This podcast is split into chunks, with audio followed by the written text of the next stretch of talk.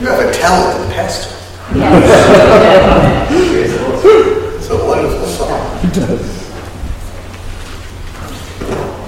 We both like Robert Murray M'Cheyne. So,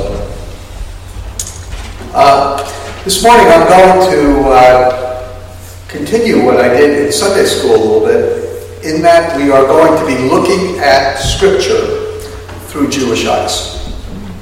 And uh, this is uh, a doctrine and a way of approach to Scripture that's rooted in the incarnation. Hmm. And the reason for that is when God became flesh, he became Jewish flesh. Hmm. And so, in order to better understand our Savior, we have to understand both his deity and his humanity, his perfect humanity. Mm-hmm. And he was the only perfect Jewish person that ever lived. I know a lot of Jewish mothers think it's their child, but that's, that's not quite it. And so I've been thinking a lot uh, as I watch uh, some people uh, struggle and I go through my own.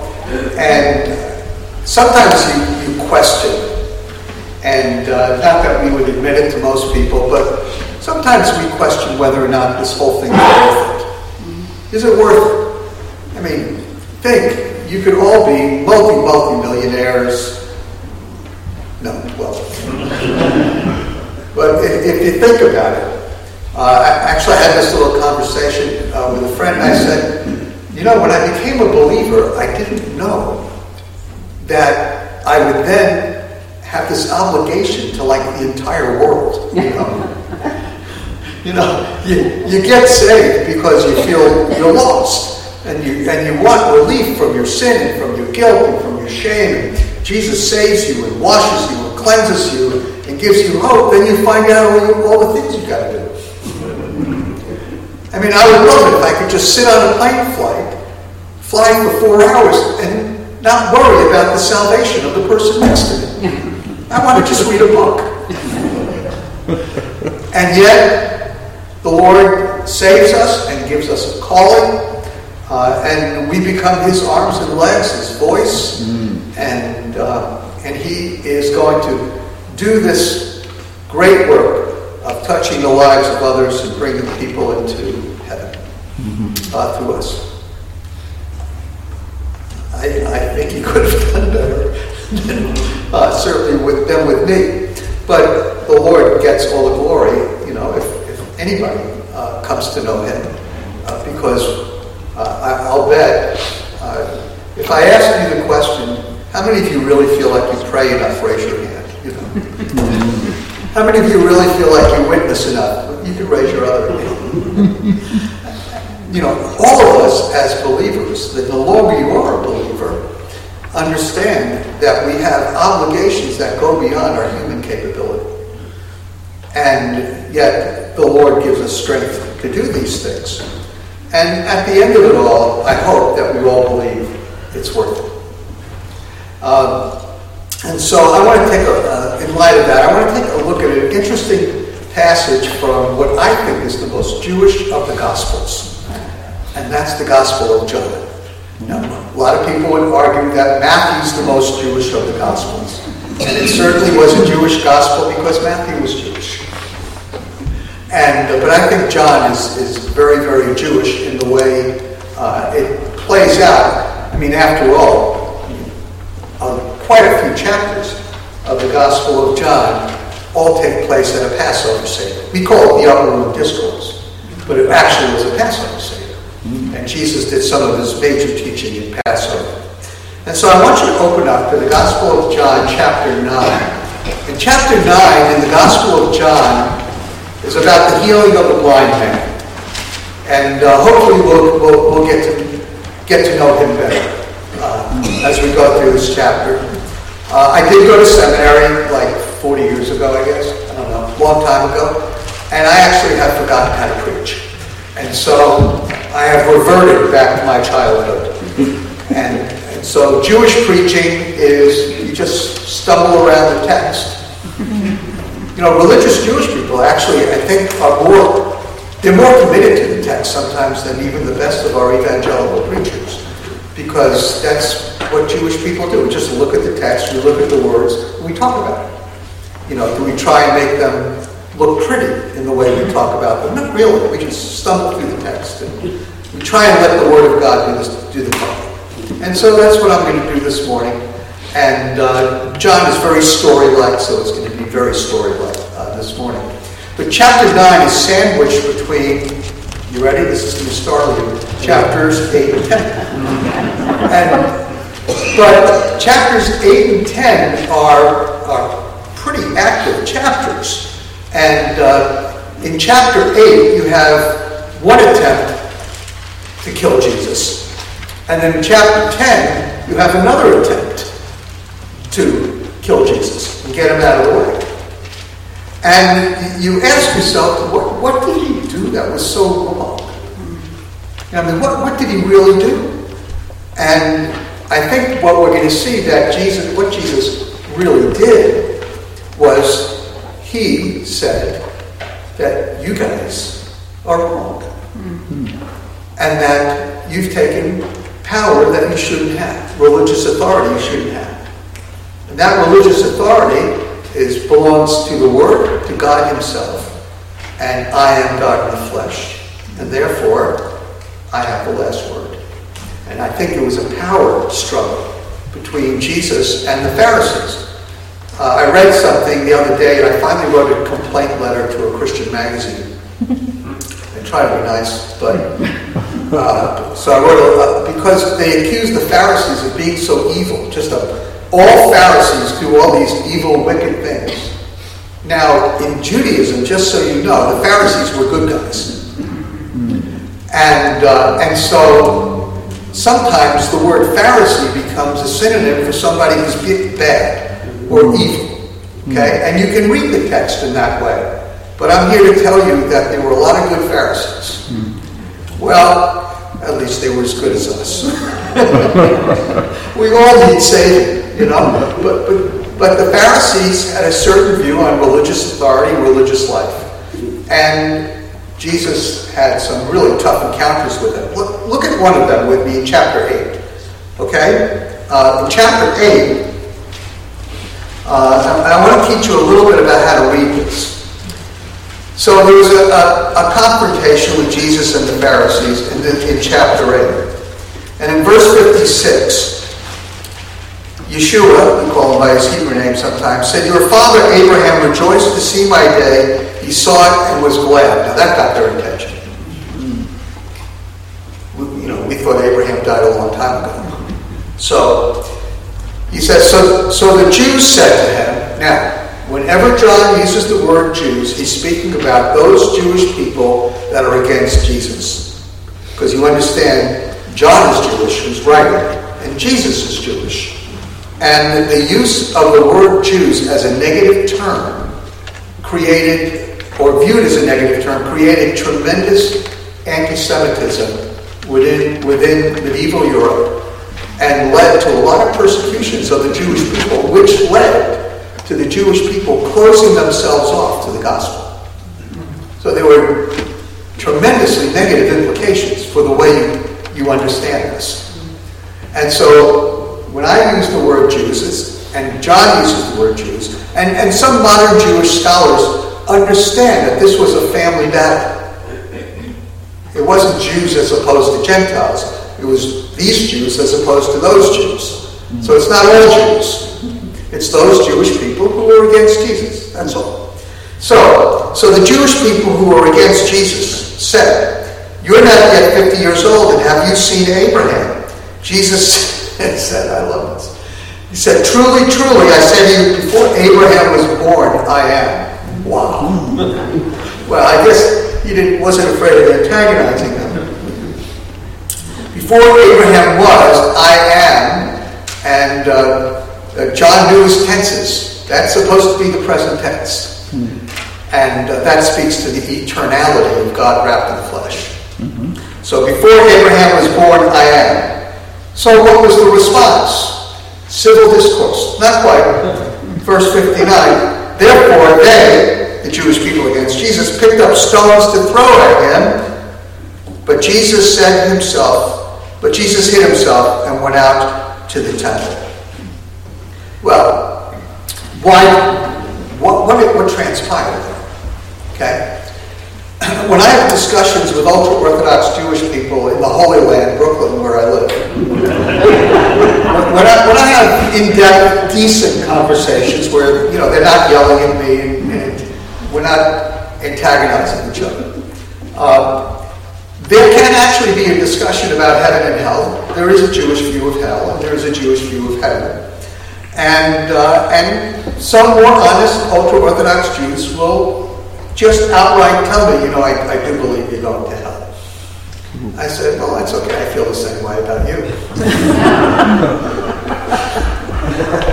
it's an honest discussion. you know, we tiptoe around these things, but if you, if you say it in the right way, it's okay. And I said, uh, you know, you don't believe Jesus is the Messiah, so, you know, that's it for you. and, of course, then they say, well, you believe Jesus is God, right? I said, absolutely. He said, well, that's it for you. it's called Avod Zarah. Avod Zarah. It is a uh, evil uh, work, uh, evil belief, mm. because Jewish people are so against worshiping human beings mm. that the idea that God could wrap himself in flesh and be worshipped by a human being as God coming in flesh is, is reprehensible to a Jewish person. And so that's, that's the biggest struggle. And it's the only thing that puts a Jew in hell. Because it makes me an idolater. An idolater. And that's why they picked up stones. Because you were claiming to be God, you're a human being, you are not only guilty of idolatry, you're guilty of causing idolatry among other people. You know, and so they they said that's worthy of capital punishment. Now, in chapter 10, we see the same thing. Same kind of dialogue. And um, Jesus uh, is it's during the feast of Hanukkah, feast of dedication. And uh, verse 22, uh, Feast of Dedication took place in Jerusalem. It was winter, and he was walking, Jesus was walking the temple of the portico of Solomon to the Jews then gathered around him who were saying, How long will you keep us in suspense? If you are the Messiah, tell us plainly. Jesus said, I told you, and you don't believe. The works that I do in my Father's name, these testify of me. That's going to drive us back to chapter 9. But you do not believe me because you're not my sheep. My sheep hear my voice, and I know them. They follow me, and I give eternal life to them and they will never perish. No one will snatch them out of my Father's hand, just like uh, M'Cheyne said. Verse 29 My Father, who has given them to me, is greater than all. No one is able to snatch them out of the Father's hand, and then he just completely blows it. Such a, really antagonizes him. It's not like Jesus didn't know what he was doing. Okay? He said, and I and the Father are one. Whoops. What, what, what, do you mean by that? Well, he just told them. Now he tells them again. I am the Father of one. So what's the, again, the uh, civil discourse response? So verse 31, the, the Jews against Jesus picked up stones again to stone him. And Jesus said, I showed you many good works from the Father, for which of them are you stoning me? The Jews answered and said, For a good work, we don't stone you, but for blasphemy because you, being a man, make yourself out to be God. Mm. Again, Jesus responds to. But the whole idea of incarnation, the idea that God can become a man, is considered idolatry by Jewish people. Now, most of the only salvation you have in talking to your Jewish friends is they don't know enough about Judaism to throw stones at you. But it is, it is a cardinal anti-Jewish doctrine to believe in the incarnation. And why? You know, sometimes we think about evil motivation, but this really comes from good. Mm-hmm. Because it says in the Ten Commandments, no other gods and no forms. Right? And so the Jewish people who are saying no to Jesus because he claims to be God in the flesh feel that they are acting in accord, in obedience to the Torah, to the five books of Moses, to the Ten Commandments. Even though in the Bible itself we read multitude of passages, Isaiah 7:14, uh, you know, uh, about the virgin conceiving and bearing a son, you'll call his name Emmanuel, God with us. Isaiah 9, 6 and 7, his names will be called Wonderful Counselor, Mighty God, Everlasting Father, Prince of Peace. It's not that it's not in the Hebrew Bible. It's just that this overriding tradition of not believing a man can be God is just so important to Jewish people, and it's in Judaism, it's worthy of capital punishment. Hmm. So I'm lucky I'm still alive, right? Mm-hmm. It's hard to do capital punishment in New York. Get arrested. So we have this power encounter. We have the Messiah coming, revealing himself, saying that he's God in the flesh, and we have religious Jewish people who are trying to serve God, trying to be faithful, saying, Whoa, whoa, that is completely off the reservation, you know. And so you're worthy of punishment.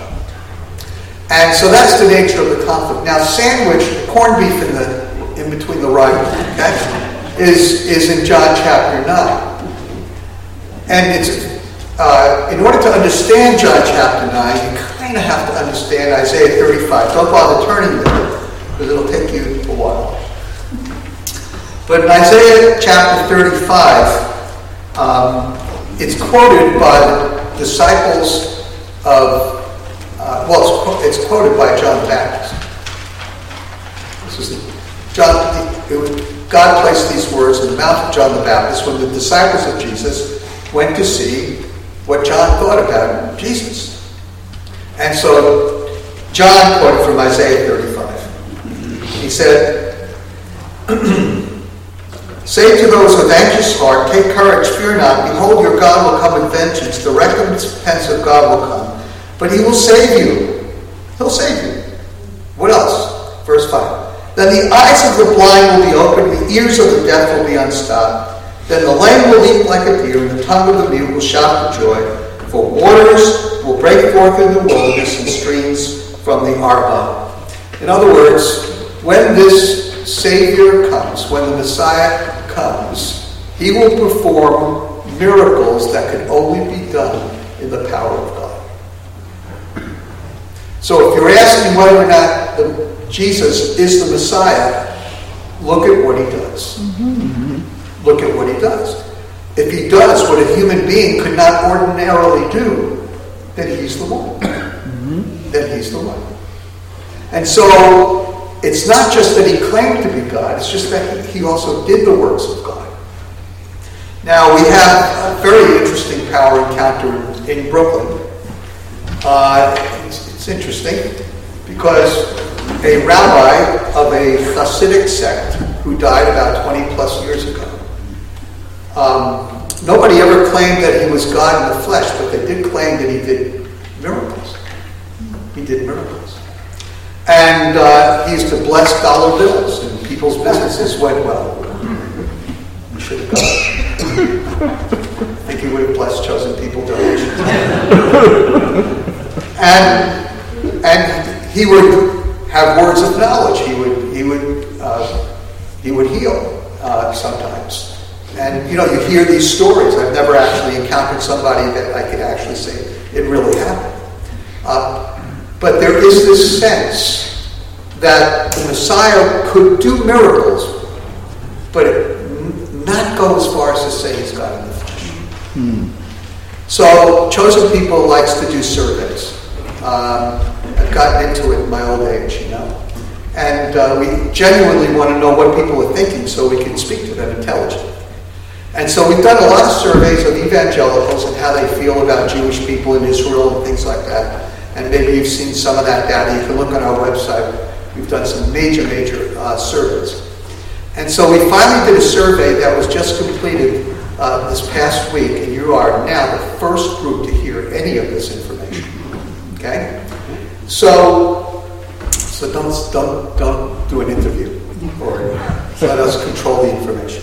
So, so the, uh, we, I'm working with two not yet believing uh, Jewish scholars. One is a uh, sociology of religion guy, and the other is PhD in statistics and politics. He's Ukrainian, the other one is, is Israeli. And we've been doing a bunch of these surveys, and they've been helping to interpret them. They're brilliant guys. They're very, very nice. They're not believers, but they're incredibly interested in what Christians think about Jewish people, particularly as it might impact Israeli politics. And, uh, and then they're very interested in what, therefore, what average Israelis think. So we kind of, uh, they do the work, we pay the money. And, uh, and, and so we just finished a first ever survey in Hebrew of over a thousand Israelis by phone, screened, and then by phone. Um, what they think about evangelicals, Jesus, and Christianity in general. And of course, my two friends, they wanted to swing it a little more political than I really care about, although it's interesting. And I wanted to get in missionary kind of questions. you know, I'm witnessing to them constantly. And, and so uh, we asked the question, and I can only tell you this one, and that is how many of you think that the Messiah is still to come and will bring in world peace? Okay? Now, I don't know how you're going to take these numbers, but it was 55% said yes to that, 45% said no. Wow. Now, what's interesting, I can't believe it was 55% because Israel is so secular. Now you might say, what was the Orthodox number in there? The ultra Orthodox number, because we asked what kind of Judaism they practice, was 14%. percent mm-hmm. So this is it's an astounding number, I think. So that makes me think that we should continue preaching the gospel to Israelis. Mm-hmm. Just say, letting them know that the Messiah has come. And he brought in one sense of peace. He's coming soon, you bring in another one. You want to be on the right side of it. Hallelujah. The second thing we asked, and this completely floored me because we're dealing with, you know, very secular Israelis for the most part. And we asked, do you believe that the Messiah will do miracles? I slipped that question. And they reframed, reframed it, but it was in a good way. Almost 70% said yes. Can you imagine? We're talking like your everyday Jewish friends and workmates and neighbors who are very secular and maybe celebrate the holidays, and you know more about the Bible and the Old Testament than they do. You know. But 67%, almost 70%. So this whole tradition of the Messiah doing miracles goes way, way back and continues, at least among Israelis, till this day. We're about to do a similar survey of American Jews. We'll see. You'll have to invite me back, Jim. I'll let you know. Okay.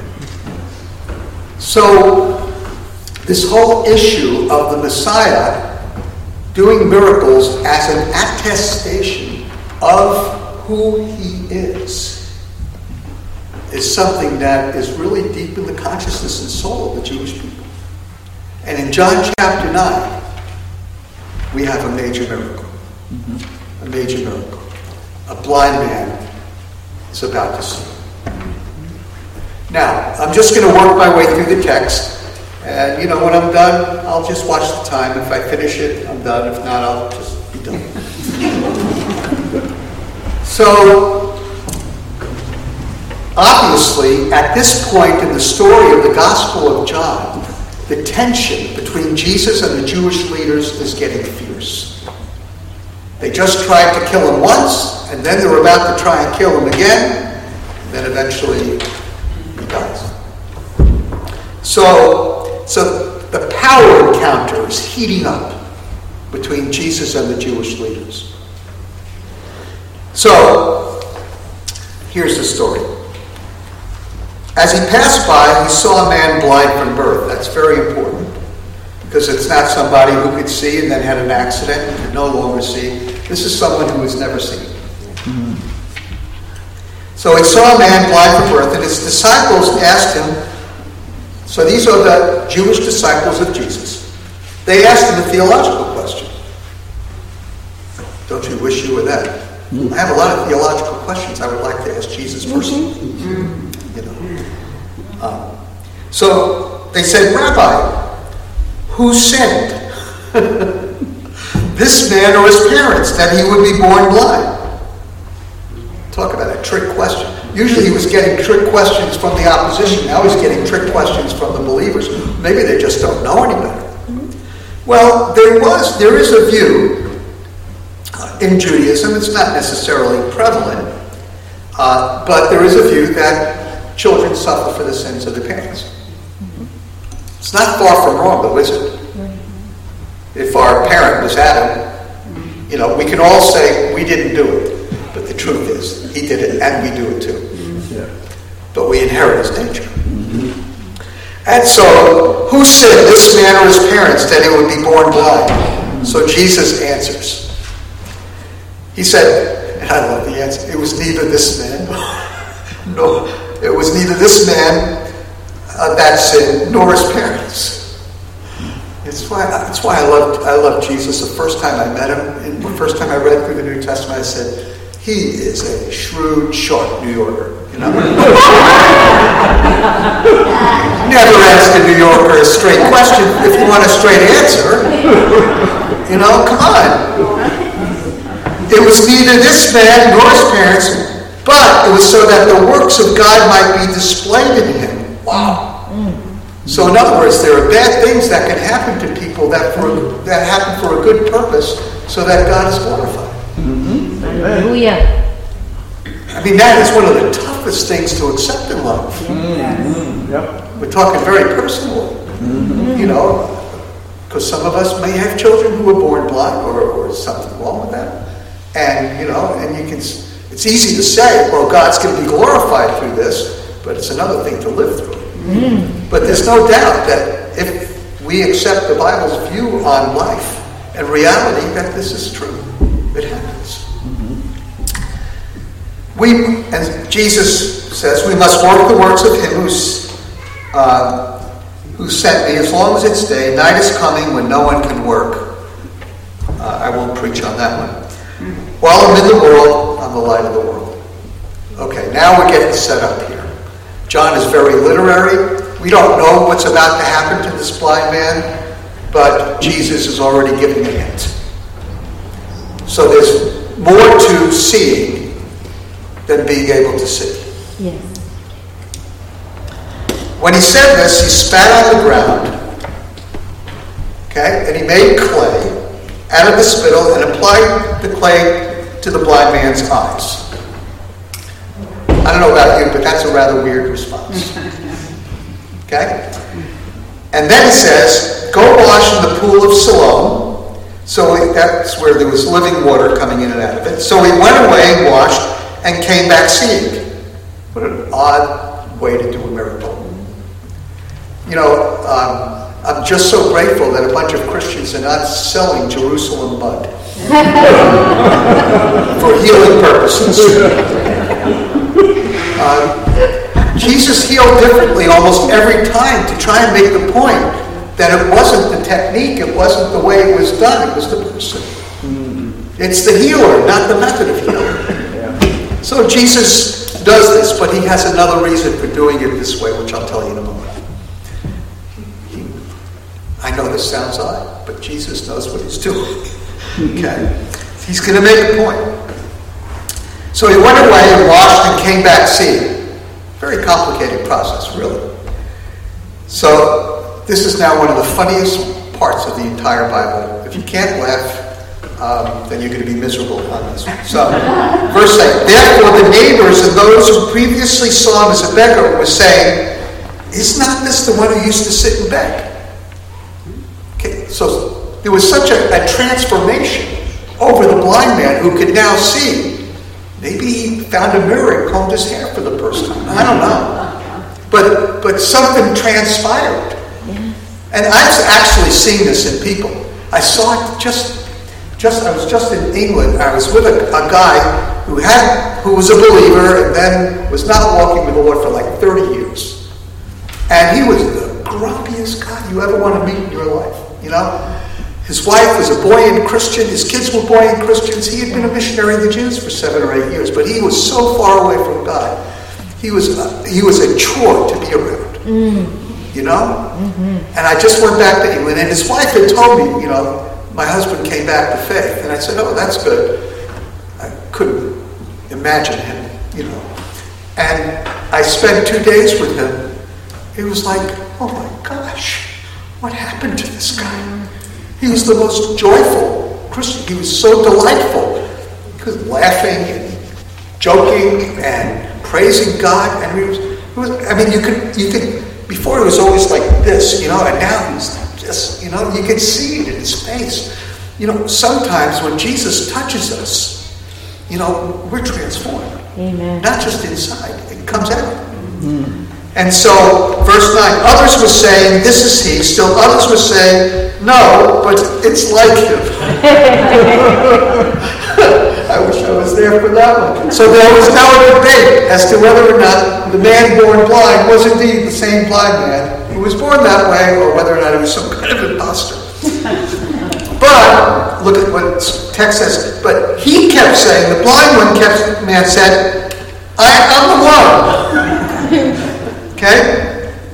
So you had this debate. The, the, the Jewish people said, it's not him. The Jewish people said, yeah, it's him. The others said, no, it's like him.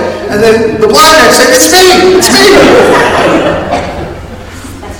so they were saying to him, verse 10, how then will your eyes open? He answered, okay, and this is Remember, he couldn't see. He probably didn't have a lot of social interaction at the time. You know, there was not a lot of, uh, you know, government help for people who were born blind. And, you know, you know, and and so he answered straightforward. This is just straight out, almost in a naive way. Well, the man who's called Jesus made clay, anointed my eyes, and said to me, "Go to Siloam and wash." So I went away and I washed, and I received sight. Isn't that what happens to everybody? I've never seen that before, but then again, I've never seen anything before. Mm. So plain. But here's the funniest line in the whole thing. they said to him, Where is he? the guy was blind. How would he know where he was? He couldn't see him. So he said, I don't know. That's how you know the Bible is true. You can have really these high level arguments, but just read the text. And you can say, no, no one would write this if it wasn't true. So, verse 13, the plot thickens. They brought him to the Pharisees, the man who was formerly blind. Now it was a Sabbath day. Ooh, okay, now we've got some information. It was a Sabbath day when Jesus made the and opened his eyes. Now, why is that a big deal? Because it's not that Jesus healed on the Sabbath, it's that he made clay on the Sabbath. There are 39 Sabbath rules you cannot break, and creating dust is one of them. Wow. Because it implies work. And this is well known, it was well known then. Maybe they didn't have all 39 because the Mishnah wasn't codified for another 200 years. But we know that it was it was it was them. So the question is, did Jesus do that intentionally to antagonize the Pharisees? Well, of course he did. So then the Pharisees were asking again how he received his sight. And he said to them, blind man, okay? Well, he applied clay to my eyes, and I washed, and I could see. So some of the Pharisees were saying, this man's not from God because he doesn't keep the Sabbath. He broke not the Sabbath, but he broke the laws around the Sabbath. And even in Judaism today, this is where it really gets sticky, there's something called the saving of a life. The saving of a life. So you can break this, the Sabbath to save a life. It's called pikuach nefesh. It's a very important Jewish doctrine. You can save a life on the Sabbath. That's why you have Hatzolah. You ever see those Jewish ambulances in mm-hmm. Orthodox areas? Well, they're driving on the Sabbath. You know, how could you drive on the Sabbath? Oh, well, because you're saving a life. So there is that that little loophole. You know, you can't save a life. What they were saying was, no, he was just blind. You weren't saving his life. Mm-hmm. Jesus disagreed with the interpretation. So they said, this man is not from God because he doesn't keep the Sabbath, because he was just blind. But others were saying, how can a man who is a sinner perform such signs? And that's a little, this is, I'm going to throw this in for free so that Jim knows that I can at least have some sense of what Greek words mean. So this is the Greek word for sign that indicates that we would define as an attesting miracle. It is a miracle, they're all throughout John. It's an attesting miracle where these signs are miracles designed to reveal truth. Okay? So, and there, were, there was a division among them two Jews, three opinions. Verse 17. So they said to the blind man again, What do you say about him since he opened your eyes? And he said, He's a prophet. Now, the blind man was not a theologian, just so you know. He never read the Torah. He couldn't see it. Okay? And he probably didn't go to synagogue because he was viewed as someone that there was something wrong with. He had a defect. He wasn't, he wasn't allowed to go to the temple. He had a defect.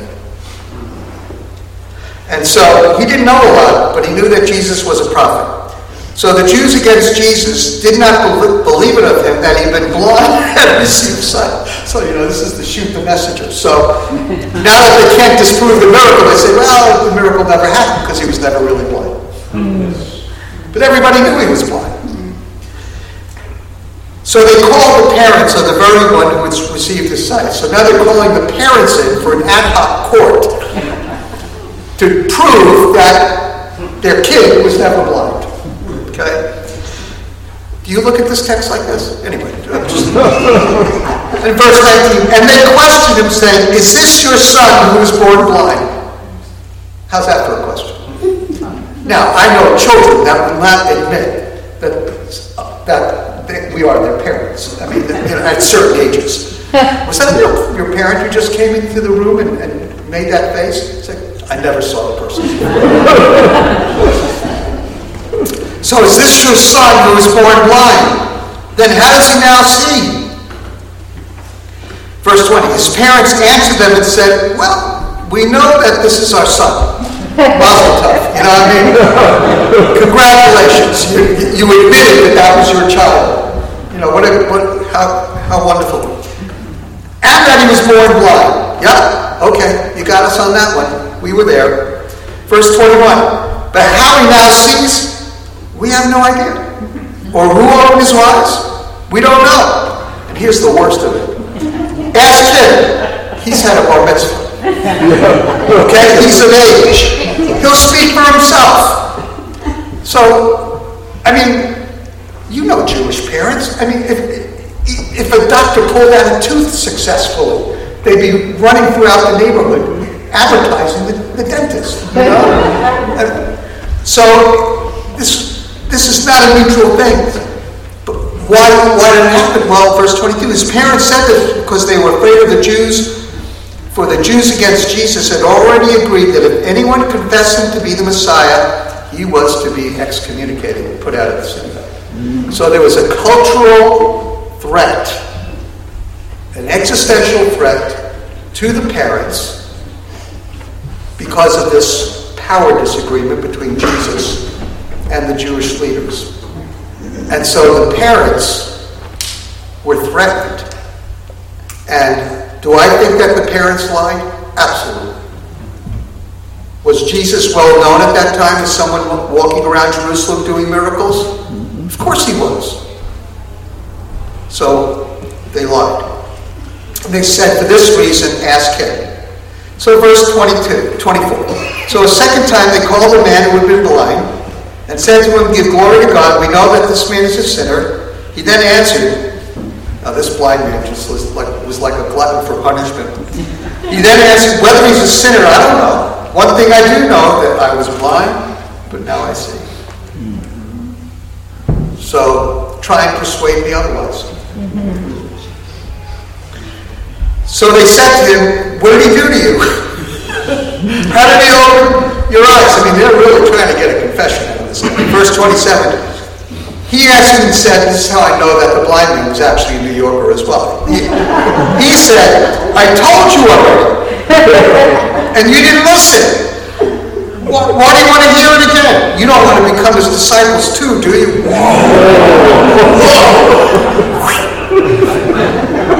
this guy had chutzpah. then verse 28, they reviled him and said, You are his disciple, but we are disciples of Moses. We don't know that we know that God spoke to Moses, but as for this man, we don't know where he's from. The man answered and said, Well, here's an amazing thing. You don't know where he's from, and yet he opened my eyes. Mm. We know that God does not hear sinners, but if anyone is God fearing and does his will, he hears them. Since the beginning of time, it's never been heard that anyone opened the eyes of a person born blind. If this man were not from God, he could do nothing. They answered, You were born entirely in sins, and are you teaching us? Mm. So they put him out too. Whoa. This poor guy was in the synagogue and out of the synagogue on the same day. but nobody could back him down. Yeah. No one could back him down. Now, I'm going to ask you a question, but hold on to it for a minute. Was he a believer? Was he born again at this point? Don't answer. Okay, hold on to it. All right, so verse 35. See, Jim, I'm not going to take till 2. Okay? Jim knows I have to t- get a plane tonight to, to Texas, so, you know. But we could take all day on this. Verse 35. Jesus heard him, heard that they had put him out and found him. Now, that to me is one of the most beautiful passages of Scripture. It meant that Jesus had an eye on the man who could now see. Hmm.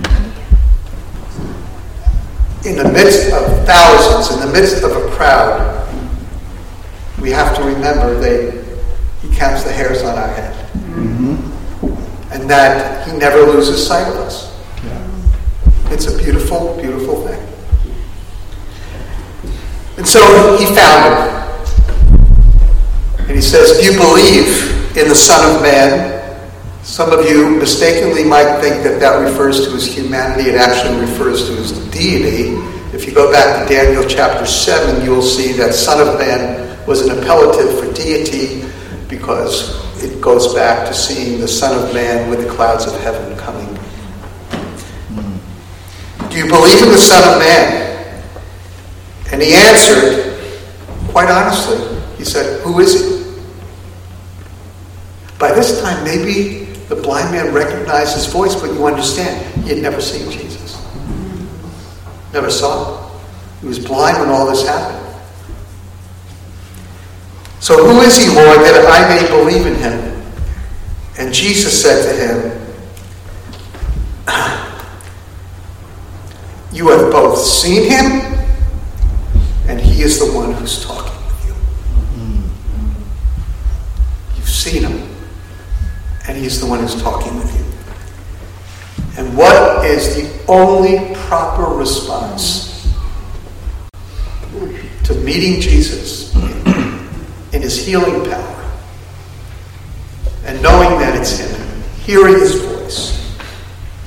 He had no other choice. He said, Lord, I believe. And he worshiped Him. Mm. It was the most significant thing the blind man could do. You see, the blind man, I don't think was saved. I think the blind man got saved. Mm-hmm. He heard his voice and he saw Jesus because salvation is personal. Salvation happens when you give yourself to Jesus Christ. It's not just a matter of belief or doctrine or knowing the right things or the right words. It's knowing that he is who he says he is. And this man had experienced his power and his love and gave his life to him. And Jesus said, For judgment I came into this world so that those who do not see may see, and that those who see may become blind. Jim, that's the doctrine of judicial blindness. It is a reformed doctrine from the almost from the beginning. There are some people who believe we preach the gospel in order to not give people an excuse.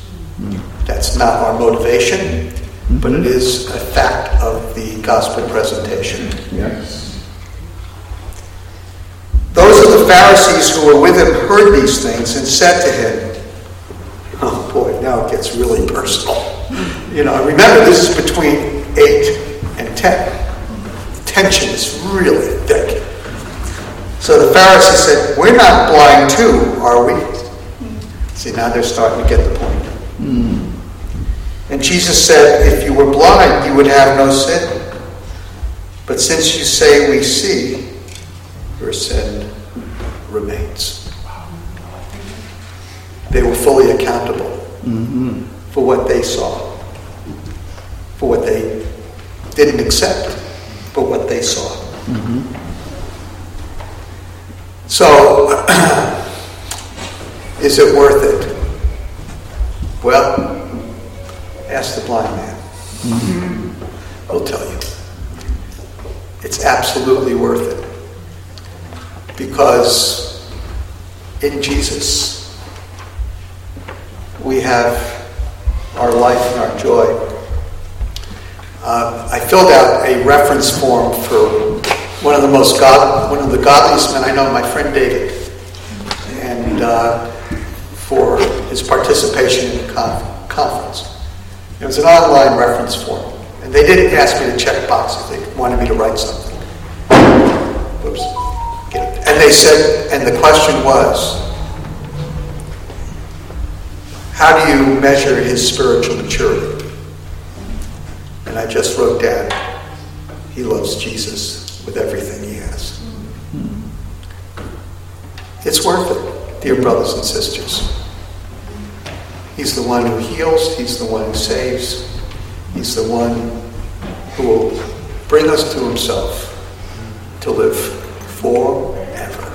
Mm. He's always worth it. Yes. Let's pray.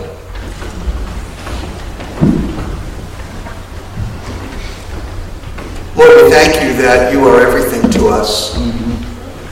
And Lord, uh, sometimes we talk around it. But Lord, we all want to confess that you are our greatest love, our greatest joy. You are the one in whom we have life. And without you, Lord, we confess we have nothing.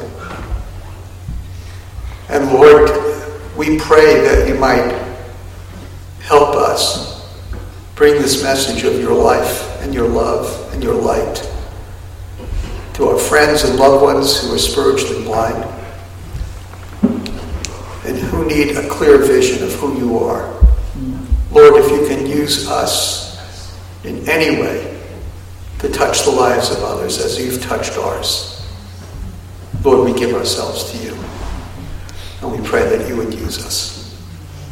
And we pray all of this in the name of the one who is the light of the world, the love of our lives, Jesus our Messiah. Amen. Amen.